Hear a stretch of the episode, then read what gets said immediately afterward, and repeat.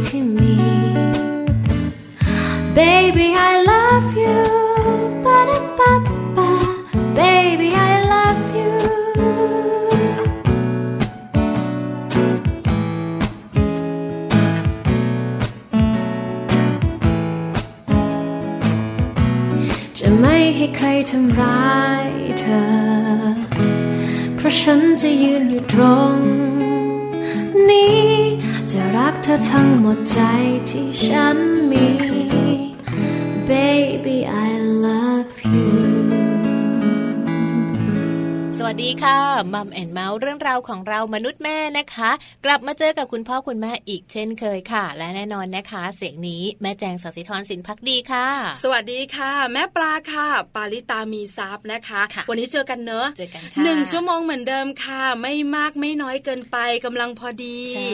กำลังเบื่อหน่อยๆถูกใจนิดนิดอ่าอะไรประมาณนี้นะคะ วันนี้มีเรื่องราวมาคุยกันสำหรับคุณแม่เหมือนเดิมค่ะ แต่วันนี้นะคะ ขออนุญาตนิดนึงเน้นไปที่ไหนเป็นคุณแม่เนี่ยนะคะที่แบบว่าคลอดลูกเรียบร้อยแล้ว คือคุณแม่นะคะก็จะแบบว่ามีการเตรียมตัวเป็นแม่ แล้วก็มีการเป็นคุณแม่ตอนตั้งท้องในช่วงตั้งครรภ์อยู่ หลังจากนั้นก็คลอดมาแล้วนะคะมีแม่ลูกตัวน้อยใช่คุณแม่ลูกอ่อนขี้ลืมหลายหลายคนบอกว่าเออใช่จริง ๆ ด้วยตอนนี้ลูกไม่อ่อนแล้วยังลืม ไม่หายค่ะเออนะคะ คือคุณหมอบอกว่าโรคขี้ลืมเนี่ยนะคะ เป็นโรคที่แบบว่าไม่ติดต่อแต่เรื้อรังเออรักษาไม่หายยาไม่ต้องทาน วันนี้นะคะจะเป็นเรื่องที่เกี่ยวข้องกับเจ้าตัวน้อยลูกตัวเล็กๆของเราเองนะคะ หรือไม่นะคะ หลาย ๆ ท่านบอกว่าจริง ๆ แล้วเนะคะ มันน่าจะเกี่ยวข้องกันก่อนนั้นนั้นเพราะว่าตอนที่คุณแม่ตั้งท้องเนี่ย พอลูกคลอดออกมาเนี่ยส่งผลเลย ข้อมูลนี้นะคะในมัมสตอรี่เดี๋ยวได้คุยกัน เพราะว่าคนคนโบราณโบราณเนี่ยเขาบอกกันว่า ถ้าคุณแม่ทันเผ็ดจิ๊ดจ๊าดลูกเกิดมาจะหัวล้าน จริงหรือไม่น้องแจงเคยได้ยินมาเคยได้ยิน จริงบ้าแล้วแตงอะเป็นคนที่ทานเผ็ดอ่าซับๆหน่อยเป็นคุณแม่สายแซบใช่ใช่คือเมื่อก่อนตอนไม่ท้องไม่เผ็ดเลย แต่พอแบบว่าพอช่วงตั้งท้องอะ มันอยากใช่ไหมกินของเผ็ดตลอดเลย คือมันแบบว่าอยากกินอาหารเผ็ดเผ็ดอยากกินแซ่บๆอาจจะทำให้เรารู้สึกไม่คลื่นไส้อะไรแบบนี้แต่จังจะเป็นคนที่แบบไม่กินอาหารเปรี้ยวอยู่แล้ว ไม่ได้แบบอยากผลไม้เปรี้ยวอยากกินอะไรของเปรี้ยวอย่างเงี้ยไม่กินแต่ว่าจังจะแบบไปกินอาหารเผ็ดแล้วเนี่ยก็จะมียายบอกย่าบอก ที่บอกมาคือคนโบราณโบราณใช่ค่ะ จะบอกว่าเนี่ยกินเผ็ดมากลูกมาหัวล้านนะจริงมากเดี๋ยวหนูจะบอกว่าจริงเปล่านะคะ เอาละมัมสอรี่เรื่องดีๆของคุณแม่วันนี้ได้รู้กันค่ะ ว่าคุณแม่ที่ตั้งท้องทันเผ็ดพอลูกคลอดออกมาตัวเล็ก ๆ แล้วเนี่ยหัวจะล้านจริงไหมเดี๋ยวได้รู้คำตอบกันเนี่ยนะคะส่วนโลกใบจิ๋วของเราวันนี้ค่ะโลกใบจิ๋วค่ะ How to ชิวๆของคุณพ่อคุณแม่นะคะ แม่แบบนิธิดาแสงสิงแก้วนำเรื่องราวของเทคนิคการเลือกหนังสือสำหรับเด็กแรกเกิดมาฝากกันค่ะ จริง ๆ เด็กแรกเกิดเนี่ยเขาก็สามารถที่จะฟังได้เนาะแบบว่ามือจับเตะแตะเตะแตะอะไรอย่างเงี้ยได้อยู่ ถึงเขาจะไม่รู้เรื่องไม่เข้าใจ แต่แจงเชื่อว่ามันมีหลายๆเล่มเลยที่เป็นหนังสือที่เหมาะสำหรับเด็กแรกเกิด วันนี้แม่แปมจะนำเทคนิคนี้มาฝากให้คุณพ่อคุณแม่ได้ฟังกันด้วย ติดตามกันนะคะกับโลกใบจิ๋วนะคะ ส่วนเรื่องของ Happy Tip for Mom วันนี้นะคะ เกี่ยวข้องกับคุณแม่ตั้งท้อง เพราะส่วนใหญ่แล้วนะคะหลาย ๆ ท่านที่เป็นคุณแม่ต้องผ่านการตั้งท้องตั้งท้องเนี่ยนะคะ จะแบบว่าเหนื่อยง่ายแล้วนานนะตั้งแบบเก้าเดือนอะแต่ชอบนะไม่มีประจำเดือน อุ้ยพี่แต่แบบเหนื่อยนะมีดีกว่าใช่ไหมทำอะไรก็เหนื่อยเหนื่อยเดินก็เหนื่อยส่วนใหญ่นะคะ จะมีอาการอ่อนเพลียกันเนี่ยน่าจะประมาณตั้งแต่ 7 เดือนขึ้นไปใช่ค่ะช่วงประมาณท้องแรกๆนะคะไตรมาสที่ 2 ไตรมาสที่1เนี่ยนะคะ ไม่น่ามีปัญหามาก แต่คุณแม่หลายท่านเนี่ยก็มีนะปัญหาอ่อนเพลียเหนื่อยง่ายตั้งแต่แรกเลยวันนี้ Happy Tip for Mom ของเราค่ะ จะมาบอกกันเนื้อเรื่องนี้ ใช่ค่ะ เหนื่อยง่ายและอ่อนเพลียขณะตั้งครรภ์คุณแม่ควรทำอย่างไรนะคะ Happy Tip for Mom มีมาฝากกันด้วยไปฟังพร้อม ๆ กันค่ะ Happy Tip for Mom เคล็ดลับสำหรับคุณแม่มือใหม่ เทคนิคเสริมความมั่นใจ ให้เป็นคุณแม่มืออาชีพเหนื่อยง่ายและอ่อนเพลียขณะตั้งครรภ์คุณแม่ควรทำอย่างไร เมื่อขณะตั้งครรภ์นะคะ อาจทำให้คุณแม่หลาย ๆ ท่าน รู้สึกอ่อนเพลียเหนื่อยง่าย ซึ่งถือเป็นเรื่องปกติค่ะ เพราะเมื่อเริ่มตั้งครรภ์นะคะ ร่างกายก็จะทำงานหนักมากขึ้น หัวใจทำงานหนักมากขึ้นถึง 50%เม็ดเลือดแดงนำออกซิเจนไปเลี้ยงร่างกายเพิ่มมากขึ้น จึงทำให้ร่างกายของคุณแม่ค่ะ มีอาการเหนื่อยมากขึ้นนั่นเอง ดังนั้นปริมาณน้ำในร่างกายก็เลยเพิ่มมากขึ้นอย่างรวดเร็ว เม็ดเลือดแดงจางลง เป็นสาเหตุที่ทำให้เหนื่อยมากขึ้นด้วยเช่นเดียวกันค่ะ วันนี้ Happy Tip for Mom นะคะ มีวิธีการในการช่วยให้คุณแม่กระปรี้กระเป๋ามากขึ้นมาฝากกันค่ะ สิ่งแรกเลยนะคะ คุณแม่ควรจะต้องทานอาหารให้ครบทั้ง 5 หมู่ โดยเฉพาะอาหารที่มีธาตุเหล็ก อย่างตับหมู ตับไก่ หมู ผักกาดหอม หรือว่ามะเขือพวง การนอนหลับพักผ่อนให้เพียงพอตั้งแต่หัวค่ำไม่นอนดึก ก็จะทำให้ร่างกายนั้นสดชื่นขึ้นได้ค่ะหลีกเลี่ยงกิจกรรมที่ทำให้เหนื่อยง่ายนะคะ เช่นการเดินติดต่อกันเป็นเวลานาน หรือการช้อปปิ้งเป็นเวลานานๆค่ะ หากคุณแม่มีลูกเล็กๆ ที่ยังคงต้องดูแลนะคะ ควรจะหาคนมาช่วย หรือให้คุณพ่อค่ะ ช่วยแบ่งเบาภาระไปบ้าง เพื่อจะได้นอนหลับพักผ่อนได้อย่างเต็มที่ทำให้ไม่เหนื่อยง่ายจนเกินไปนะคะและการออกกำลังกายเพียงเล็กๆ น้อยๆ ยืดเส้นยืดสายค่ะ จะสามารถช่วยฟื้นฟูคุณแม่ และร่างกายก็จะหลั่งสารเอนโดรฟิน สารแห่งความสุขออกมา ส่งผลให้คุณแม่รู้สึกดี และกระปรี้กระเป๋าขึ้นนั่นเองค่ะพยายามหาวันว่างให้กับตัวเองนะคะ เป็นการโทรนัดเพื่อนคุยกันที่ร้านอาหารใกล้ๆ เดินสวนสาธารณะในหมู่บ้าน ก็จะถือว่าเป็นการพักผ่อน แล้วก็ช่วยฟื้นฟูจิตใจของคุณแม่ได้ดีมากขึ้นอีกด้วยล่ะค่ะ พบกับ Happy Tip for Mom เคล็ดลับดีๆ ที่คุณแม่ต้องรู้ได้ใหม่ในครั้งต่อไปนะคะ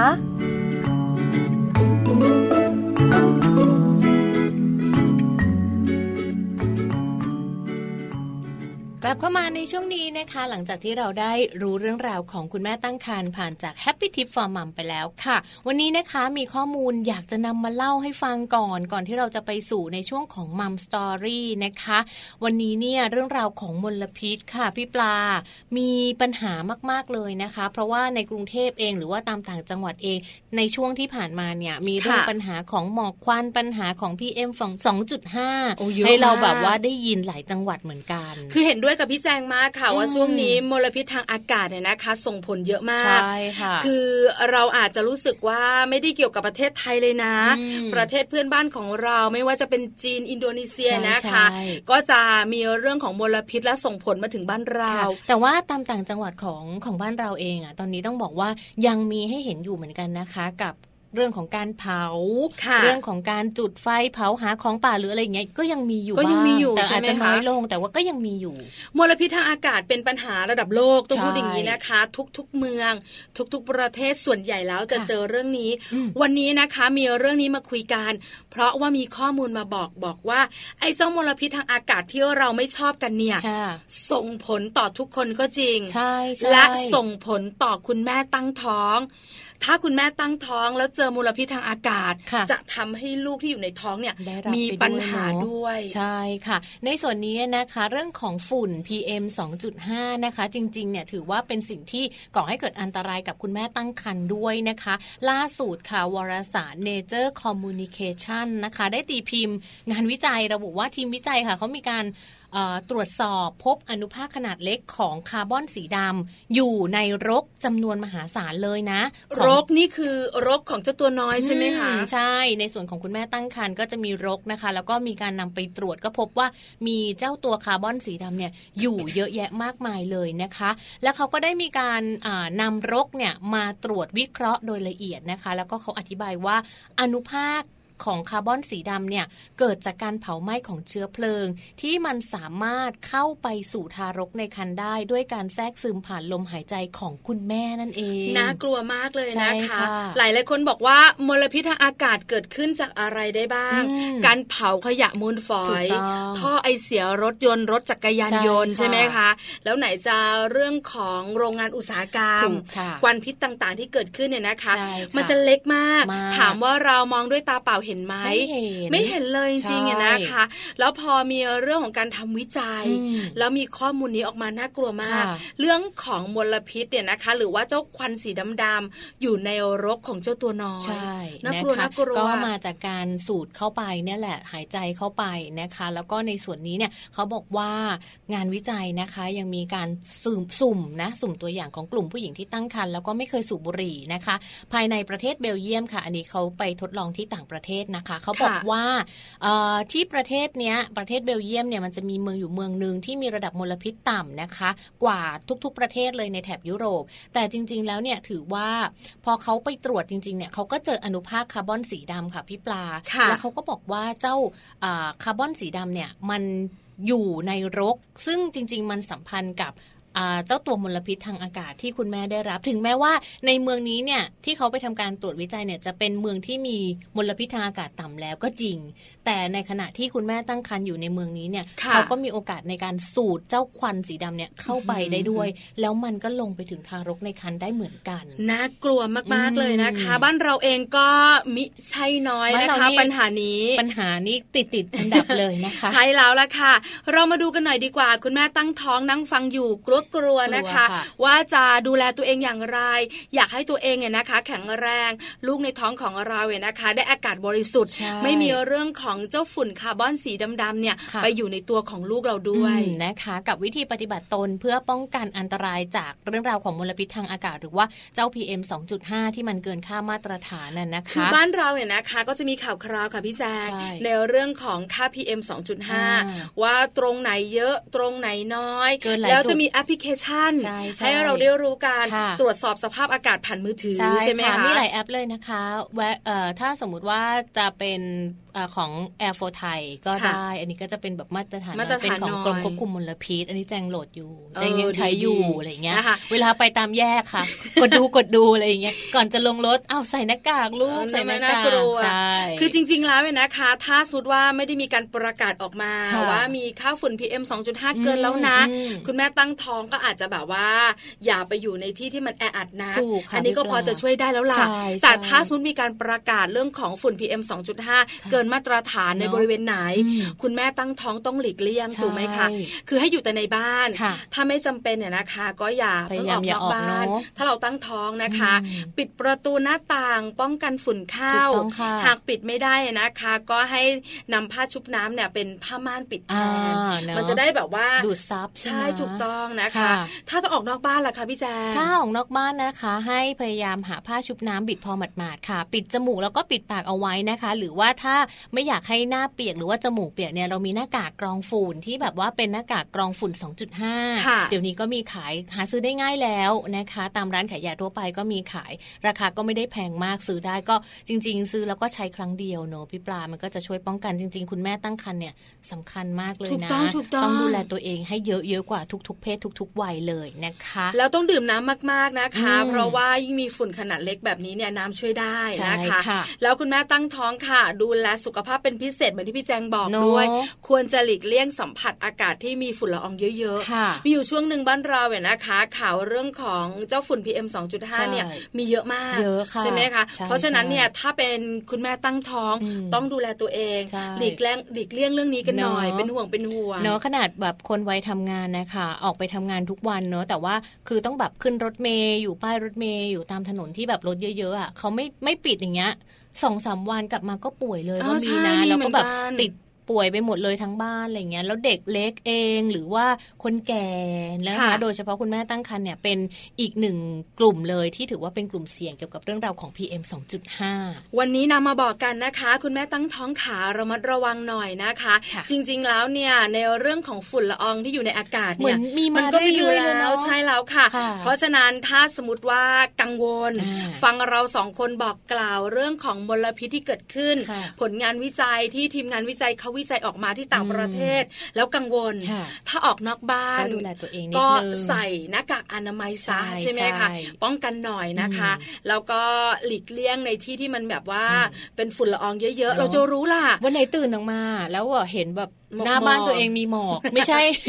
ไม่ใช่ความหนาวเย็นแต่อย่างใด นั่นคือควันพิษน่ากลัวมากใช่ไหมคะเรามาระวังหน่อยนะคะ ดูแลตัวเองหน่อย ที่สำคัญรับประทานอาหารที่มีประโยชน์ใช่ไหมคะอันนี้สำคัญมากอย่าเครียดค่ะ เพราะทุกอย่างเราดูแลและป้องกันได้นะคะอ่าแล้วค่ะ เราหยุดเรื่องของมลพิษทางอากาศไว้นิดนึงก่อนนะคะ แต่ว่าในช่วงหน้าค่ะมัมสตอรี่นะคะ เป็นเรื่องราวของความเชื่อที่เชื่อว่าคุณแม่หลาย ๆ บ้านเนี่ยเคยได้ยินอย่างบ้านแจงเคยได้ยินตัวแจงเองเนี่ยแหละ คือเรื่องนี้เนี่ยต้องเมาใช่ไหมคือเราเจอกันเนี่ยนะคะ บางทีคุณแม่กับคุณแม่เจอกันพี่แจงเราก็ต้องเมาส์กันว่า เธอ เนี่ยคุณยายฉันเนี่ยบอกว่าแบบไม่ได้นะถ้ากินเผ็ดไม่ได้นะลูกล้านนะล้านนะระวังนะ นี่ไปอันตราซาวเนี่ยคุณหมอบอกผมขึ้นหรือยังยาอะไรอย่างเงี้ยทำไมกินส้มตำใส่พริกเยอะจังอะไรประมาณนี้นะคะเพราะฉะนั้นเนี่ยนะคะ เรื่องนี้ต้องเมาส์มัมสตอรี่จะบอกกันช่วงหน้าว่า คุณแม่ทันเผ็ด ลูกจะหัวล้านจริงหรือ มาหาคำตอบกันช่วงหน้าค่ะ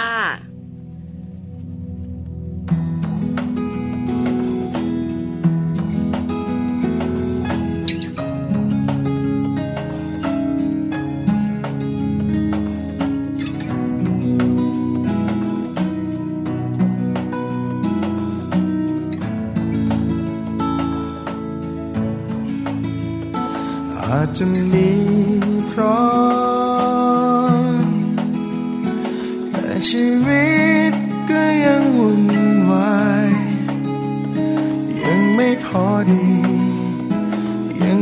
พอใจ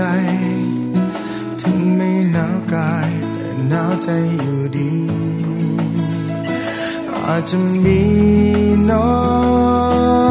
ย แต่ไม่ขอให้มีมากมาย มีแค่พอดี มีแค่พอใจ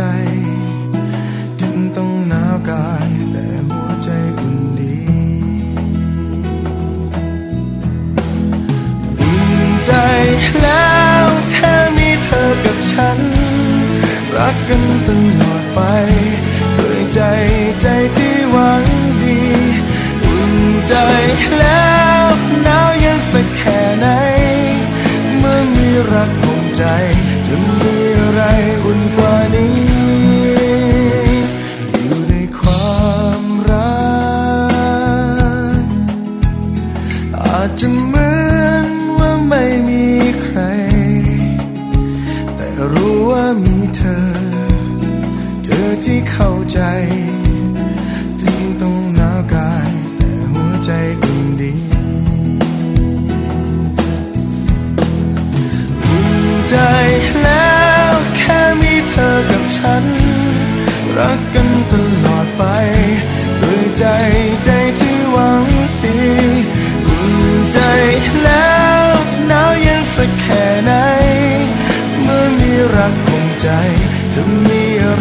อะไ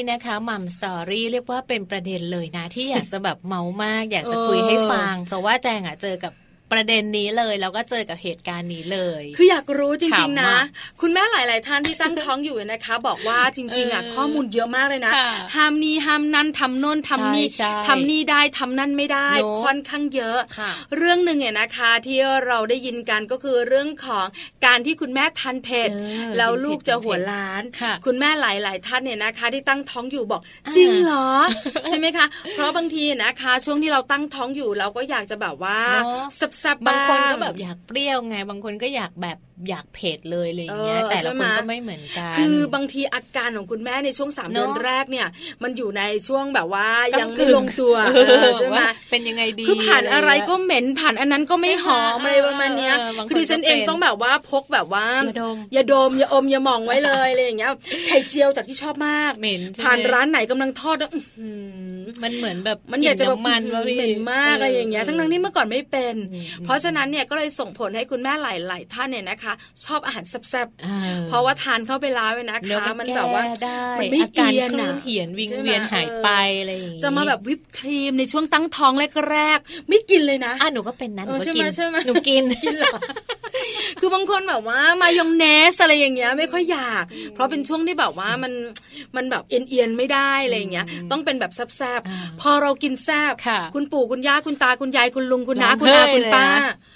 แบบว่าทักท้วงเออกินได้ไง ไม่ได้นะโนเดี๋ยวเธอตามใจปากกินเผ็ดกินแซบลูกเกิดมาหัวล้านเออเดี๋ยวจะหัวเราะให้ดูเออเออเคยได้ยินไหมใช่ใช่ใช่ไหมคะดิฉันเองไม่เคยนะอืมคือเพราะปกติแล้วเนี่ยคุณแม่ก็ไม่ให้ทานเผ็ดอยู่แล้วอืมเขาบอกว่าเดี๋ยวลูกเผ็ด คือแค่นี้เราก็จบละอืมคือแต่เรื่องของหัวล้านเนี่ยไม่มีอ้างอิงเหรอเออ แต่เขาพูดกันเยอะใช่ได้ยินใช่คุณแม่หลาย ๆ ท่านบอกกันว่า อย่าทานเผ็ดนะเดี๋ยวลูกหัวล้านเออเออเหตุผลมันมีที่มาที่ไปอย่างไรเขาบอกว่ามันจริงๆนะมันมีความเชื่อนี้เกิดขึ้น เพราะว่าจริง ๆ แล้วเนี่ย ผู้เฒ่าผู้แก่หรือว่าคนโบราณโบราณเนี่ยเขาก็จะบอกเรามานะว่า จริง ๆ แล้วเนี่ยถ้าเรากินเผ็ดนะ เดี๋ยวลูกจะผมร่วงมั่ง ลูกจะหัวล้านมั่งนะคะ เหตุผลที่เขาบอกว่าเกิดความเชื่อนี้ขึ้นมาค่ะ ก็เกิดมาจากว่า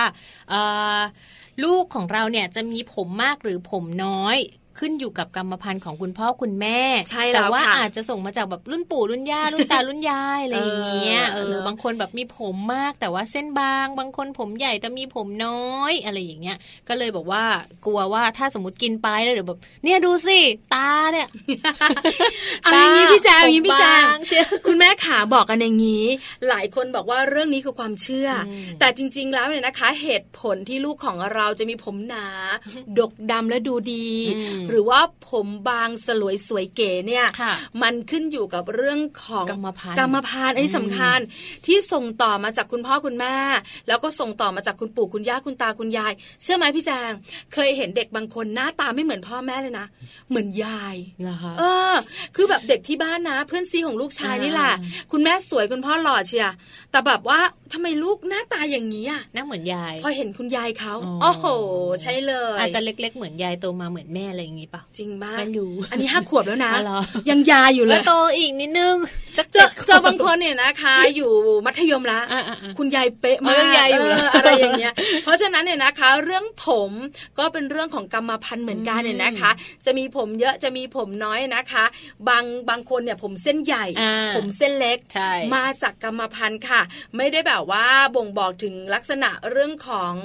อ่าอย่างอื่นเลย กรรมพันธุ์อย่างเดียวเลยนะคะ ซึ่งในส่วนการรับประทานอาหารของคุณแม่มือใหม่เนี่ยจะส่งผลเรื่องของสุขภาพร่างกายของเจ้าตัวน้อยบ้างหรือเปล่า อาจจะส่งผลในเรื่องของการรับประทานอาหารไม่เพียงพอ หรือบางทีนะคะสารอาหาร หรือว่าสารบางประเภทเนี่ยนะคะ ก็ส่งผลต่อเรื่องของลูกๆของเราเหมือนกัน เพราะฉะนั้นหลายคนบอกว่าอ้าวถ้าเป็นกรรมพันธุ์แบบนี้ ตั้งแต่รุ่นปู่รุ่นย่า แล้วเรื่องของรสชาติเผ็ดๆที่พี่แจงก็บอกว่าคุณยายบอกมาให้กินยายบอกยายบอกใช่ไหมคะ หรือว่าคุณแม่หลายท่านก็ได้ยินเหมือนกันเนี่ย มันจะส่งผลอย่างไรต่อคุณแม่บ้างล่ะเนาะจริง ๆ แล้วเนี่ยเรื่องของการทานเผ็ดหรือว่าการกินเผ็ดของคุณแม่ตั้งครรภ์เนี่ยที่ผู้ใหญ่เขาห้ามเนี่ยจริงๆเขาอาจจะมีปัญหาเรื่องของบอกว่าเออถ้ากินเผ็ดมากหรืออะไรอย่างเงี้ยอาหารรสจัดอะมันจะไม่ดีกับคนท้องคือภาษาโบราณโบราณเขาเรียกกันว่าเสาะท้อง อะไรที่มันเสาะท้องมันจะทำให้ท้องเสียง่ายใช่เขาก็เลยพยายามหานู่นหานี่มาบอกเรา ก็เลยแบบอ้างเรื่องลูกมาอะไรแบบนี้เป็นขุดสโลบายประมาณนั้นนะคะ แต่จริงๆก็อาจจะใช่ก็ได้นะ ไม่ไม่ต้องยอมรับอย่างหนึ่งนะว่าช่วงที่คุณแม่ตั้งท้องเนี่ยฮอร์โมนในร่างกายมันไม่ปกติ ภาษาเขาเรียกสวิงสวิงใช่ไหมแล้วคืออารมณ์ก็ขึ้นลงฮอร์โมนมันมาจากฮอร์โมน ส่วนใหญ่เขาบอกว่าอย่าถือคนท้อง แล้วคุณสามีก็จะได้รับผลกระทบเยอะที่สุด เพราะฉันไม่รู้ล่ะฉันพอใจไม่พอใจอะไร ฉันก็ลงที่สามีของฉันแล้วสามีก็จะบอกว่า ไม่เป็นไรไม่เป็นไรท้องอยู่อ่าอะไรอย่างเงี้ยฮอร์โมนที่มันเปลี่ยนแปลงเนี่ยนะคะทำให้การรับประทานอาหารของคุณแม่เปลี่ยนไปด้วย ปรับตัวต่างๆ เปลี่ยนไปด้วยนะคะ ที่สำคัญเวลาเราท้องฮอร์โมนเปลี่ยนรสชาติต่างๆ ที่เราได้กินเนี่ยก็จะเร็วกว่า ตอนที่เรายังไม่ได้ท้องด้วย อย่างเช่นเนี่ยนะคะธาตุในร่างกายของเราเนี่ยก็จะอ่อนแอลง แล้วบางทีก็จะถ่ายท้องได้ง่ายมีอาการปวดแสบปวดร้อนหรือว่าอารมณ์ไส้ปั่นป่วนได้ง่าย ช่วงฮอร์โมนเปลี่ยนแปลง เพราะฉะนั้นเนี่ย รสเผ็ดแบบนี้ก็ส่งผลให้คุณแม่เนี่ยนะคะ มีเรื่องของท้องเสียได้บ่อยอาจจะเป็นเหตุผลที่คุณตาคุณยายบอกว่าเฮ้ยอย่าไปทานอย่าไปกินเยอะอย่าไปกินเผ็ดเยอะอะไรอย่างเงี้ยนะคะแล้วถามต่อว่าอ้าวแล้วทำไมคนโบราณโบราณเขาบอกว่าอย่าทานเผ็ดล่ะถ้ามันไม่เกี่ยวข้องกับเรื่องของลูกของเรา แต่เกี่ยวข้องเรื่องของสุขภาพคุณแม่ล่ะคำตอบก็มีเนอะก็อย่างที่พี่ปลาบอกอะค่ะว่าเนอะไอ้คาว่าเสียดท้องนะคะ หรือว่าจะแสบร้อนในท้องถึงแม้ว่า เวลาที่เรากินเผ็ดแล้วเนี่ยคุณตาคุณยายอาจจะแบบว่ากลัวว่ามันจะตกไปถึงท้องแล้วเราก็จะแบบถ่ายท้องถ่ายท้องเสียไม่สบาย แล้วมันจะไปถึงลูกนะอะไรคือเวลาท้องเสียเนี่ยอันตรายนะ ใช่ไหมคะ เคยเจออยู่ครั้งหนึ่งของเมาคุณผู้ฟังพี่แจง ไปงานทำบุญบ้านของ ของญาติคุณสามีค่ะแล้วเล็งไว้เลยอืมเห็นเขาต้มไก่ แขวนไว้ให้น้ำมันหยด ไก่อะไรอะ ไก่ไก่ต้ต้มมอ่าจิ้มน้ำส้มนะอืมตอนนั้นท้องได้ประมาณเจ็ดเดือนอืมมองแต่สมมติไก่อย่างเดียวเลยนะ เมนูอื่นไม่กินเลยนะ แล้วคิดในใจว่า เดี๋ยวพระท่านให้พรเรียบร้อยอืมฉันจะซัดเป็นตัวโอ้โหอันนี้บอกบอกตัวเองอันะนนี้อยากกินเพราะพูดคนอื่นไม่ได้ไงเสียภาพพิกเจอร์ไม่ดีเออแล้วพอเขาแบบว่า เลี้ยงคนอ่าอ่าเราก็เป็นคุณแม่ท้องอ่าก็สบายได้ก่อนหเลยไม่ต้องทำอะไรเยอะจ้ะนั่งกินเข้าไปเอออ่อ่าโอ้โหพอก็สับตัวหนึ่งมาะเลยไหมคือน่าจะประมาณอ่าครึ่วงงตัววงหนึ่งประมาณครึ่งตัวที่นั่งอ๋อล้อมล้อมวงกันเนี่ยนะคะ แต่ก็แบบเนื้อเยอะอะอ่าเราก็กินซะสะใจเลยโอ้โอ้ยมีความสุขมากเลยอะ กลับไปบ้าน ตอนเย็นๆก็ท้องเสียปกตินะก็ไม่รู้สึกอะไร เพราะบางทีแบบกินแบบน้ำจิ้มน้ำส้มน้ำส้มอะไรอย่างเงี้ยไม่รู้สึกอะไรอุ้ยพอตอนกลางคืนอุ้ยตายละ ถ่ายบ่อยอ๋อแล้วก็ถ่ายยาวอันตรายแล้วลยเช้าวันนั้นต้องไปเที่ยวต่างจังหวัดเพชรบูรณ์ด้วยอ่าอ่าอ่าคือเวลาไปแล้วก็ต้องไปหาคุณหมอค่ะเพราะเราท้องเนี่ยนะคะ เราจะแบบว่าไม่สามารถจะทานยาอะไรได้อ๋อจะเดินมัจะส่งผลทางต่อลูกอืมกินได้แต่คาร์บอนคาร์บอนอ่าอ่าอ่าคือไปไหนฉันก็กินคาร์บอนค่ะคาร์บอน แล้วเวลาถ่ายเนี่ยพอมันเป็นเรื่องแบบว่าติดเชื้อรุนแรงเนี่ยค่ะถ่ายเยอะมากอ๋อคุณหมอบอกว่าอย่าไปไหนไกลมันจะนะอ่อนเพลียเนาะไม่เดี๋ยวมันจะแบบมีโอกาสแบบท้องแบบคลอดก่อนกำหนดเออน่ากลัวเจ็ดน่าเดือนกแล้วลัด้ววยเจ็ดเดือนเนอะแล้วด้วยอะไรอย่างเงี้ยอย่าเข้าป่านะคุณแบบเภสัชจะบอกว่าอย่าเข้าป่านะอะไรอย่างเงี้ยเราก็เลยรู้สึกว่าเอ้ยทำไมเป็นอย่างนี้ไปได้อืมเขาบอกว่าจริง ๆ แล้วเนี่ยนะคะ ในช่วงที่เราทานไก่ยิ่งเป็นไก่ต้มเนี่ย ถ้าสมมติว่าต้มสุกแล้วปล่อยทิ้งไว้นานเนี่ยมันจะมีติดเชื้อแบคทีอ่าเรียเชื้อไอ้เจ้าเชื้อที่ทำให้ท้องร่วงเนี่ยค่ะได้ง่ายอืมเพราะฉะนั้นเนี่ยอย่ารับประทานไก่ที่ต้ม แล้วก็ปล่อยไว้นาทิ้งนไว้นานเพิ่งจะรู้อ๋อเพราะเพิ่งจะรู้ว่าญาติของสามีเนี่ยเขาต้มไก่ตั้งแต่ตีสามอ๋ออ่าแล้วก็จะได้กินก็เที่ยงบ่ายแล้วอ่าอะไรอใช่ย่างงี้ประมาณใช่ไหนั้นเนี่ยนะคะ เพราะฉะนั้นเนี่ยบอกเลยว่าตอนนั้นเนี่ยอันตรายมากค่ะคุณหมอบอกว่าน่ากลัวมากอืมสำหรับคนท้องที่ มีอาการท้องเสียอ๋อแล้วยิ่งอายุครรภ์เยอะด้วยอืมอืมเพราะฉะนั้นเนี่ยนะคะ ต้องบอกคุณแม่ไว้ว่าไม่ดีเลยอ่าสำหรับสุขภาพของเรา นั่นแหละ เพราะฉะนั้นนะคะ คนโบราณก็ถึงบอกว่าเนี่ยอย่าทานเผ็ดนะ เดี๋ยวลูกจะหัวล้าน เขาก็เลยเอาลูกเข้ามาอ้างนั่นแหละ เพราะว่าจริง ๆ กลัวเรื่องของการเนี่ยกินอะไรไปแล้วแบบเผ็ดมากแสบท้องปวดท้องแสบร้อนในท้อง มีการถ่ายมีการท้องเสียอะไรอย่างเงี้ยพอท้องเริ่มใหญ่เนี่ยมันก็จะทำให้เคลื่อนไหวแล้วก็ขยับตัวลำบากนั่นเองใช่แล้วเป็นเห็นกุด้ศวยโลบายมากๆนั่นแหละค่ะคือกฎสโลบายของอ๋อคนที่รักเราใช่ใช่ต้องบอกอย่างนี้ค่ะ ไม่ว่าจะไม่อยากให้กินอะไรต้องอ้างลูกค่ะเพราะคุณแม่นะคะจะจะห่ห่ววงงลูลูกกโอ้แล้วก็ทำทุกอย่างเพื่อลูกแต่หนูใช่ไหมร้ายคะไงกินมากินมากินเมนูอะไรที่ชอบส้มามกตจริงมาำจริกงจริงแต่ไม่ใช่ปูปลาร้าไม่อะไรกินใช่ไม่ไหมกินไม่กินอ่าปูไม่กินต้มตำปูก็ไม่กินกินปลาต้มตำร้าไทยใช่แต่กินต้มตำไทยแต่ต้องแซ่บ แต่กินพริกสี่เม็ดอ๋อเหรอใช่อุ๊ยแล้วตายะกินแบบพริกเผ็ดทุกคนจะกินแบบว่าเฮ้ยทำไมกินเผ็ดจังบอกไม่รู้หนูอยากกิน แล้วเขาก็จะบอกไม่กลัวลูกหัวร้านเหรอบอกไม่เป็นไรหรอกไม่กลัวเดี๋ยวลูกผมก็ขึ้น คือตอนนั้นน่ะเราไม่เชื่อไม่เชื่อใช่ไหมคะแล้วหลายหลายๆคนถามต่อบอกว่ากินเผ็ดก็ไม่ได้ไอ้นั่นก็ไม่ได้เออไอ้นี่ก็ไม่ได้ แล้วจริง ๆ แล้วเนี่ยอาหารที่คุณแม่ควรจะกินเข้าไปเนี่ยค่ะมันคืออะไรล่ะจ๊ะจริงเออๆนะ อาหารที่คุณแม่ควรจะกินเนี่ยก็จะพวกแบบธัญพืชถั่วเต้าหู้อะไรอย่างเงี้ยเนื้อสัตว์ทุกชนิดเลยค่ะ ไข่ข้าวกล้องข้าวซ้อมมือ ผักใบเขียวอ่าผลไม้น้ำดื่มสะอาด อันนี้เป็นสิ่งเดี๋ยวที่นะคุณแม่ต้องต้องกิน แล้วเมนูส้มตำไม่มีเหรอไม่มีค่ะ ดูหน่อยดูหน่อยพี่แจงดูอีกทีนึง ไม่มีจริงดูสินะคะ คือเมนูแต่ละเขาไม่เมได้นูแนะนำนะคะ ไม่ได้แบบแนะนำเราเลยนะข้าวต้มแซ่บอย่างเงี้ยๆเออต้องแซ่บก็ได้นะใช่ไหมเดี๋ยวนี้บอกเลยคุณแม่หลาย ๆ ท่านเนี่ยนะคะ ที่แบบว่าชอบทานแซ่บเออๆต้องกินต้มเล้ง โอ้เออใช่ไหมน้ำใสพริๆกแบบว่ามาเป็นกระดูกภูเขาหมูล่อนโอ้ยๆมะหิวนาวบีบสามลูหิวกข้าวแล้วก็พริกทุบเข้าไปใช่ไหมสองสวนอะไรประมาณนี้ โอ้โหสดโชกเนอะแล้วร้อนด้วยใช่โอ้โหสดนะลองกิจีนกับดข้าวสวยร้อนๆนั่นแหละตาแล้วท้องร้อนลูกร้องอีแม่แม่กินอะไรคุณแม่ขา ถ้าชอบแซ่บๆคุณแม่คลอดลูกก่อนค่ะ ให้นมเรียบร้อยก่อนนะคะ คุณแม่ถึงจะตามใจตัวเองได้เออเพราะทุกเมนู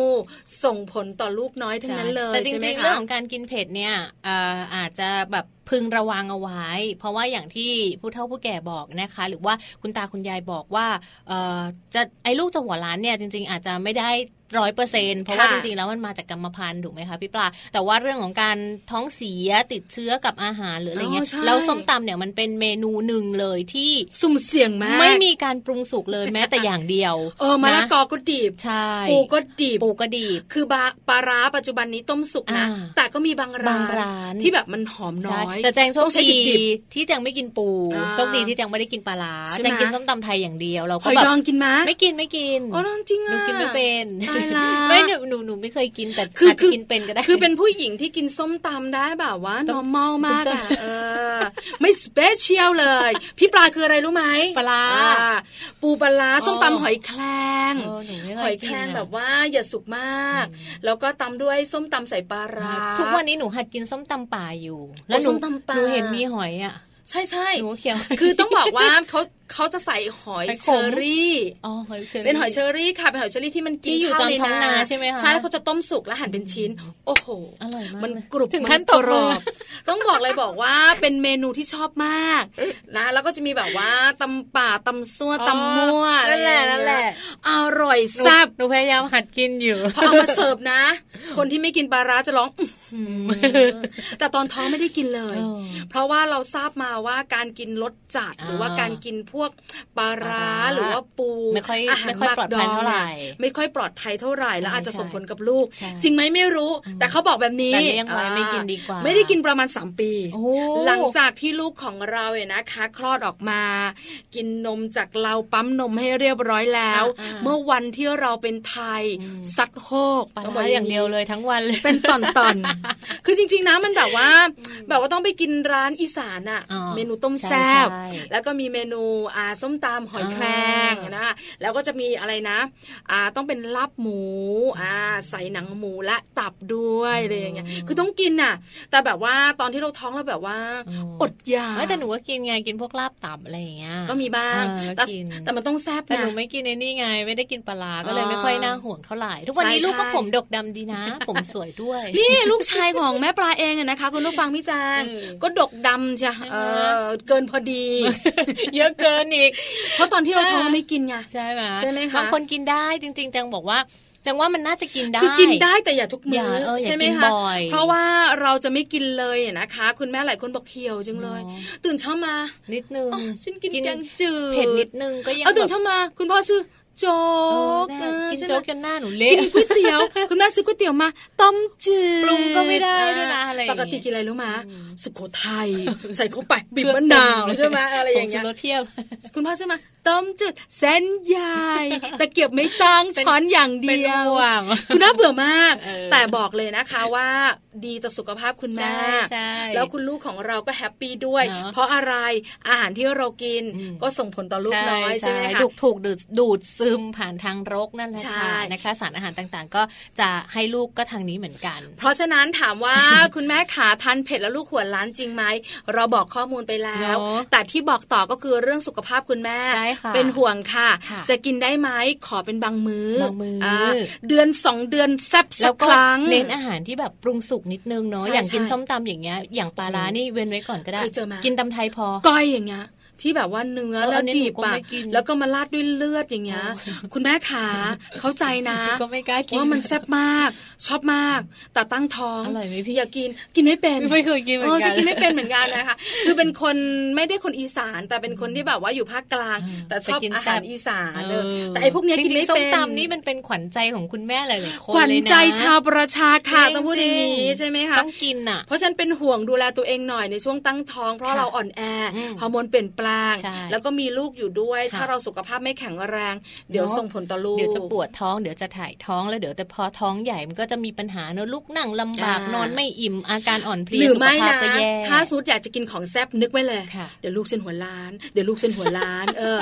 คือถ้าสมมติว่าลืมไปได้ว่าเป็นกุศโลบายก็คิดไว้แบบนี้ ตอนแรกๆหนูก็กลัวนะ พอกินมากินแบบเฮ้ย เดี๋ยวหัวล้านแน่เลยอะไรอย่างเงี้ยกินทุกวันเลยอ่ากินทุกวันเลยหัวล้านไหมไม่ เพราะฉะนั้นฝากคุณแม่ค่ะ เรื่องของการดูแลตัวเอง การค่ะรับประทานอาหารด้วยนะคะอ่าเพื่อลูกน้อยเพื่อตัวคุณแม่เองอ่าเวลาคลอดเข้ามาแล้ว คุณแม่เห็นเขาแข็งแรงเนอะอะสามโลแปดอ๋อคุณหมอบอกว่า perfect โอ้โหเออยิ้มใช่ไหแป้นนั่นแล้วคุณแปลแม่บอกว่าเราดูแลตัวเองดี อีกสองปีฉันถึงจะได้กินส้มตำเอาล่ะเดี๋ยวพักกันสักครู่หนึ่งค่ะช่วงหน้ากลับมานะคะ โลกใบจิ๋ว how to ชิวๆของคุณพ่อคุณแม่ค่ะวันนี้เป็นเรื่องของเทคนิคการเลือกหนังสือสำหรับเด็กแรกเกิดนะคะหลายคนสงสัยขมวดคิ้วเออเด็กแรกเกิดมีหนังสือด้วยแค่เหรอจะสื่อสารกันเนี่ยมันยังคุยไม่รู้เรื่องเลยใช่ใช่มีมีเดี๋ยวร้องเดี๋ยวอึเดี๋ยวฉี่เดี๋ยวหิวค่ะอ่านหนังสือได้ด้วยเหรอเออไม่ต้องอ่านเอาไว้แบบว่าให้คุณแม่อ่านให้ฟังนะคะเออคุณแม่ท่านไหนอยากรู้ว่าจะเลือกแบบไหนดีเดี๋ยวช่วงหน้ากลับมาคุยกันค่ะ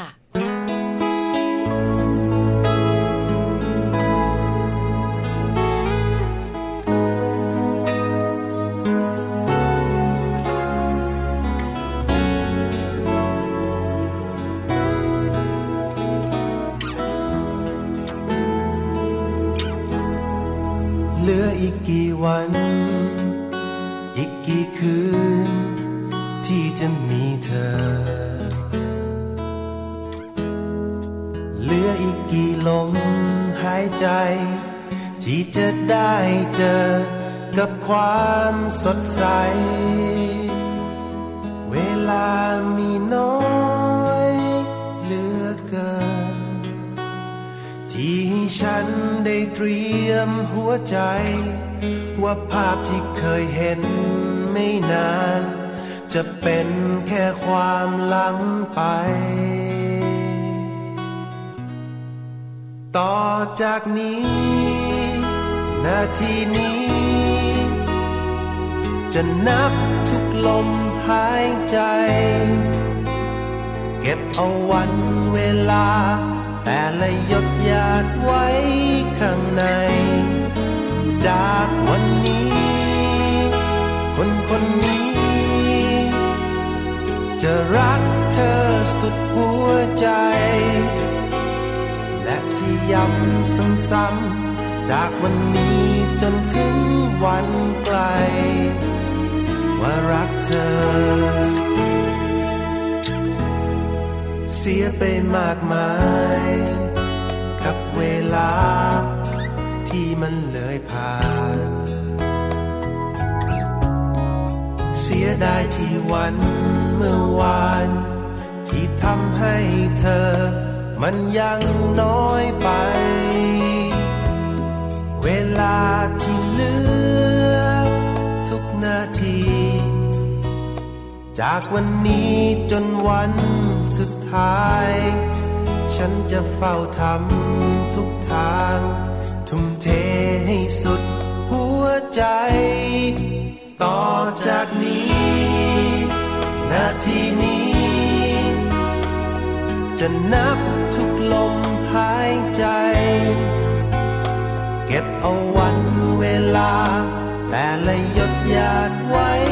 ข้างใน จากวันนี้ คนคนนี้ จะรัก เธอสุดหัวใจ และที่ย้ำซ้ำๆจากวันนี้จนถึงวันไกล ว่ารักเธอ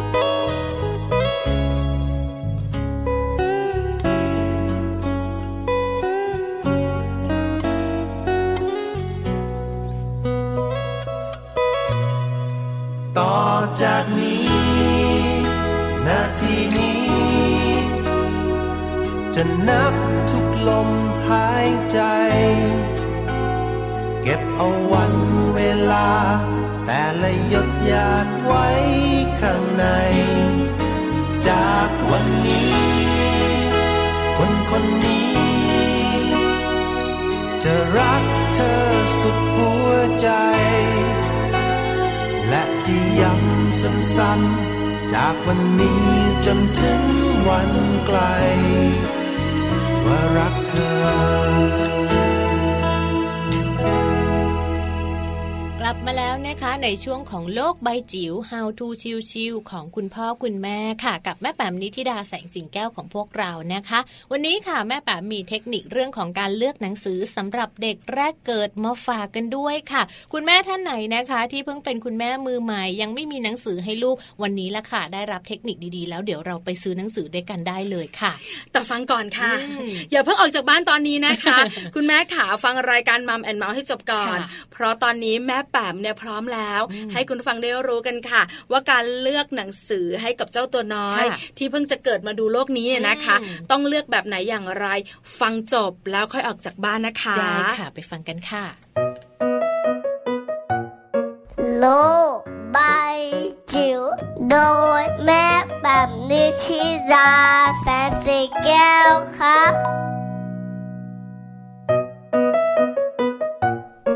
สวัสดีค่ะ ต้อนรับค่ะเข้าสู่ช่วงโลกใบจิ๋วนะคะ How to ชิวๆของคุณพ่อกับคุณแม่นะคะ เจอกันเป็นประจำจันทร์ถึงศุกร์ตรงนี้ละค่ะ วันนี้ชวนคุยกัน เอ๊จากจะช้อปปิ้งเนาะ เราไปช้อปปิ้งซื้อหนังสือให้ลูกเราดีกว่านะคะ เป็นเทคนิคการเลือกหนังสือนะคะ เอาตั้งแต่เด็กแรกเกิดเลยจนถึงหนึ่งขวบนะคะ ยังไม่ต้องห่วงว่าเขาจะยังอ่านหนังสือไม่ออกวันนี้นะคะ Plan for Kids นะคะมีข้อมูลแนะนำค่ะว่าถ้าเกิดเราอยากจะให้ลูกของเราเติบโตแล้วก็รัักหนังสือรักการอ่านหนังสือนี่ต้องปูกันตั้งแต่แรกเกิดเลยนะ คราวนี้มาดูกันค่ะว่าการคัดเลือกหนังสือสำหรับเด็กแรกเกิดจนถึง 1 ขวบ ต้องทํำยังไงบ้างนะคะ เป็นข้อดีแล้วก็เป็นประโยชน์เลยค่ะว่าทารกที่ได้ฟังคนอ่านหนังสือให้ฟังเนี่ยจะได้รับความสนุก แล้วก็ได้ยินการได้ยินเสียงเนี่ยจะเกิดความสุขนะคะ ซึ่งถ้าเกิดว่ามันถูกใช้ควบคู่กับการสัมผัส การโอบกอดการอุ้มเนี่ยแน่นอนว่าพัฒนาการนะคะ ทั้งร่างกายและจิตใจเนี่ยไปดีแน่นอนแล้วก็แน่นอนว่า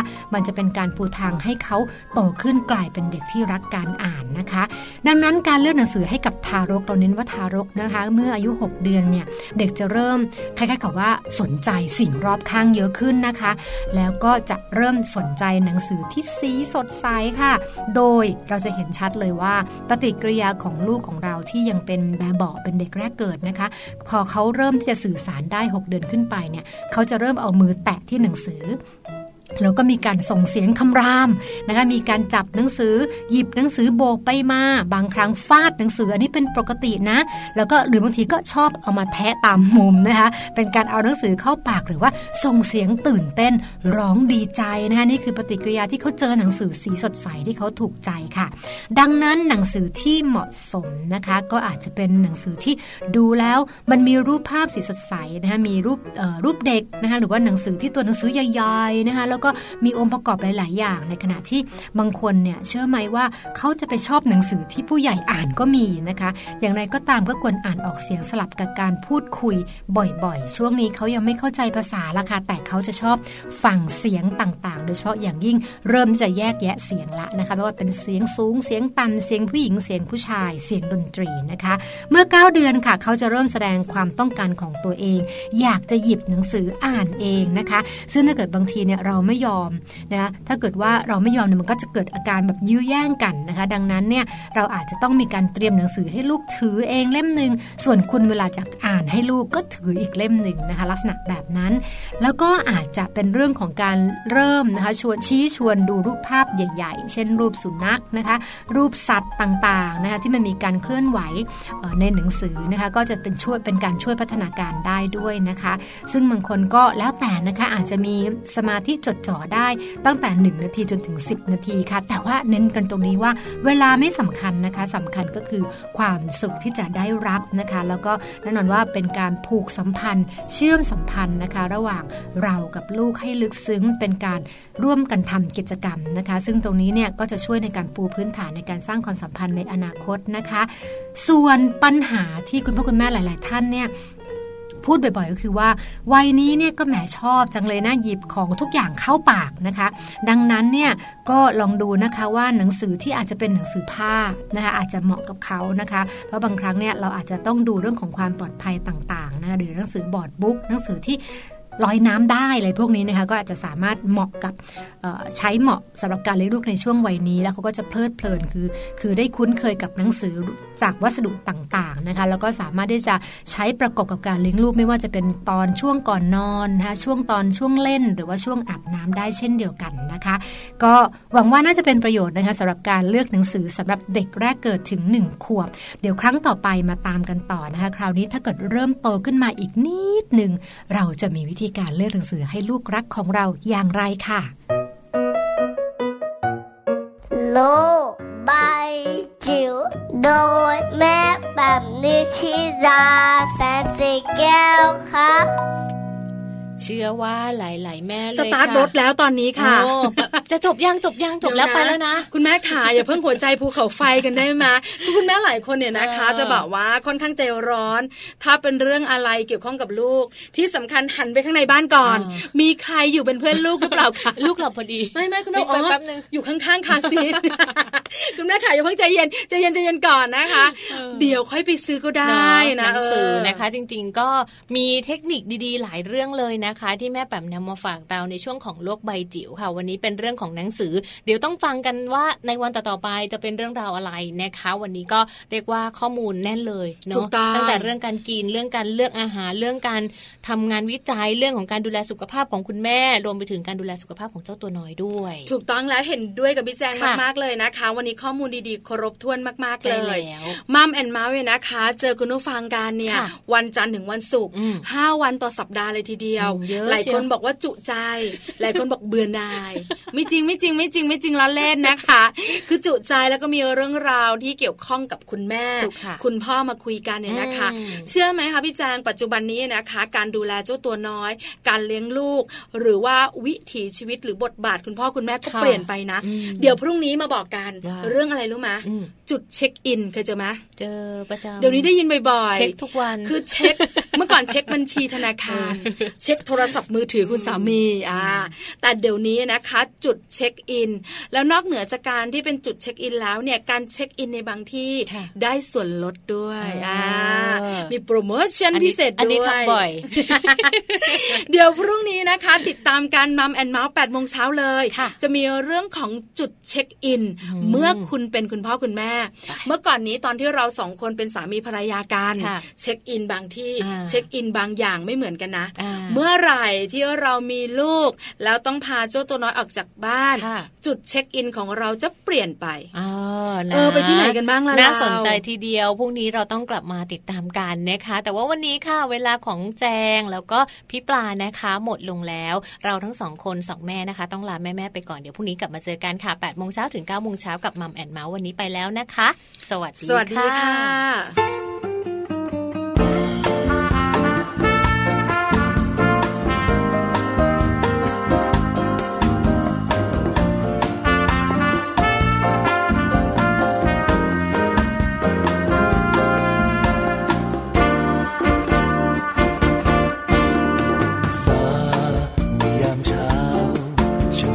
ใสและสวยงามเสมอ รักเมื่อแรกเจอ ก็ชวนให้ฝันและงดงามเช่นกัน แต่ฟ้าเมื่อยามสาย ก็เริ่มจะร้อนและวุ่นวาย เหตุผลมีมากมายเธอฉัน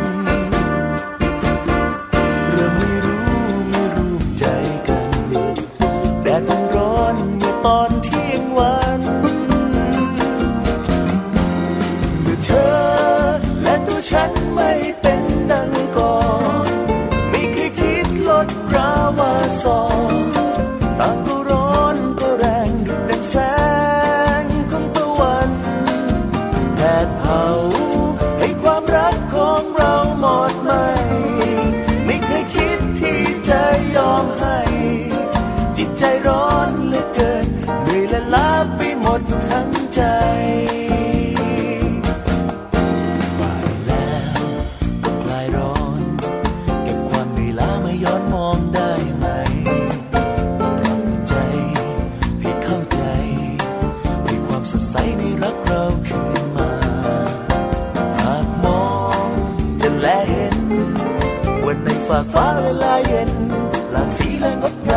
เ